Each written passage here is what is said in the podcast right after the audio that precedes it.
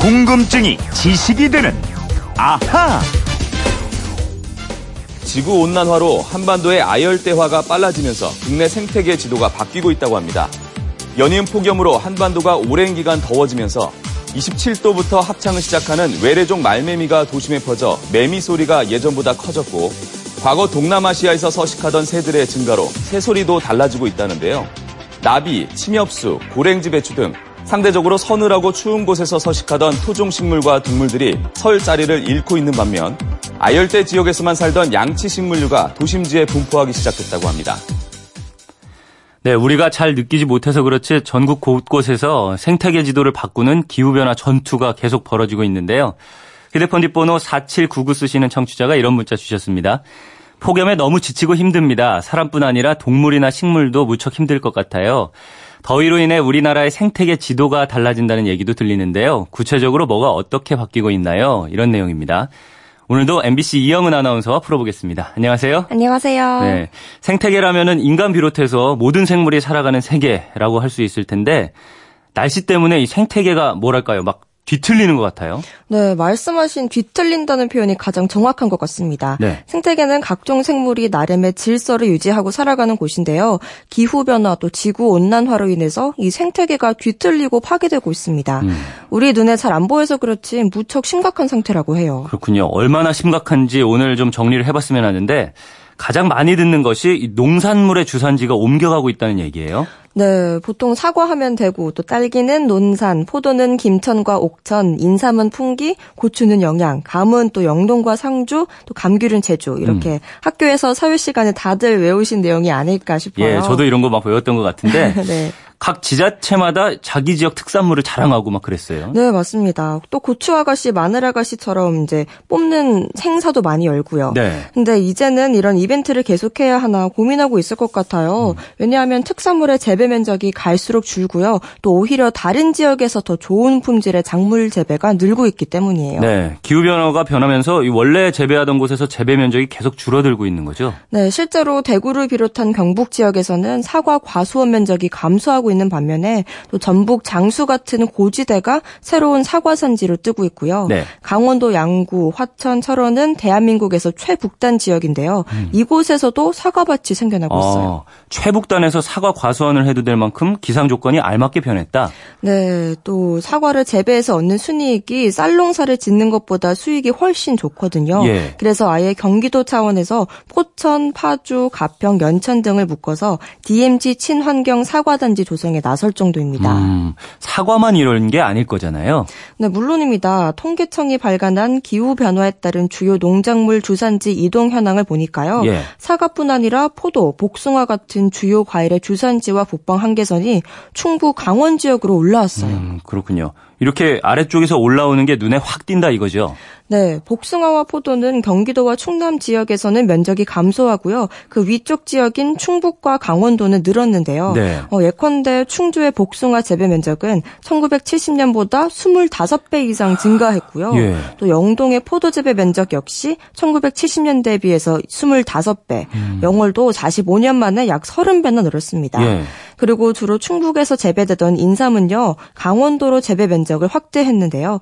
홍천의 인삼 재배 면적은 20년 만에 약 18배로 늘었습니다. 와, 이거 20배, 30배가 금방 늘었네요. 네. 근데 홍천이라면 이번에 40도를 넘어서 최고 기온 경신한 곳이잖아요. 네. 홍천이 올해처럼 뭐 이렇게 계속 더우면은 인삼 재배도 어려워질지 모르겠는데요. 네, 그럴 가능성도 있죠. 정부에서도 지금의 추세라면 2000년대 말 약 70에서 80년 후에는요, 사과, 복숭아, 인삼 등은 강원도 일부 지역에서만 재배가 가능할 것이라고 분석을 했더라고요. 네. 근데 이렇게 아래쪽에서 자라던 작물이 자꾸 올라오면 원래 있던 그 아래쪽 지역에는 뭐가 달라져요? 어, 지금 우리 기후가 아열대로 변하고 있거든요. 네. 그래서 망고, 골드키위를 비롯해서 아보카도, 또 아열대 채소인 아티초크, 스노이, 오크라, 울금, 사탕무 등이 잘 자랄 것으로 보고 있고요. 네. 그래서 정부도 이런 작물을 연구해서 농가에 보급할 계획을 세우고 있는데요. 이미 전남 고흥군 같은 곳에서는 애플망고 재배에 성공했습니다. 애플 망고요. 네. 어, 이름도 낯선 건데 이런 열대 농작물들이 이제 우리나라 땅에서 잘 자랄 거다 이런 얘기 같은데요. 그럼 농가에는 새로운 기회가 되겠지만 기후 변화 기후가 변해서 생기는 일이라서 뭐 그렇게 반갑기만 한 일은 아니에요. 네, 그렇죠. 게다가 이런 변화는 바다에서도 일어나고 있어요. 네. 명태는 이미 사라진 지 오래라서요. 현상금까지 내걸었다는 거 잘 아실 거고요. 도루묵도 계속 줄고 있습니다. 네. 반면에 따뜻한 물에서 사는 어종인 정어리, 멸치, 고등어, 꽁치 등은요. 우리나라 모든 해역에서 출몰하고 있습니다. 바다에서도 우리가 잘 모르는 어종들이 많이 출몰하겠군요. 네, 특히 제주도 연안에서 열대어인 두동가리돔과 해포리 고기가 자주 출현하고 있는데요. 네. 두동가리 돔은 인도양, 호주 등재 열대 지역 해, 열대 해역에서 주로 서식하는 어종이고요. 해포리 고기도 남아프리카, 홍해 등에 사는 놈입니다. 음, 농작물 지도가 바뀌는 것처럼 물고기 지도도 바뀌겠어요. 안타깝게도 그렇습니다. 제주도 옥돔이 거제도 앞바다에서 발견되고 있고요. 또 오징어는 주로 동해안에서 잡혔는데 해수 온도가 바뀌면서 서해안으로 넘어갔어요. 요즘은 흑산도 앞바다에서 오징어가 많이 잡혀서 동해 오징어 잡이 배들이 서해까지 원정업을 할 정도입니다. 그렇군요. 흑산도 하면은 홍어로 유명한 걸로 알고 있는데 이제는 흑산도 오징어가 될지도 모르겠네요. 네, 그러게 말입니다. 뿐만 아니라요. 남해산 참치, 제주 대구 이런 특산물이 등장할지 도 모르겠는데요. 네.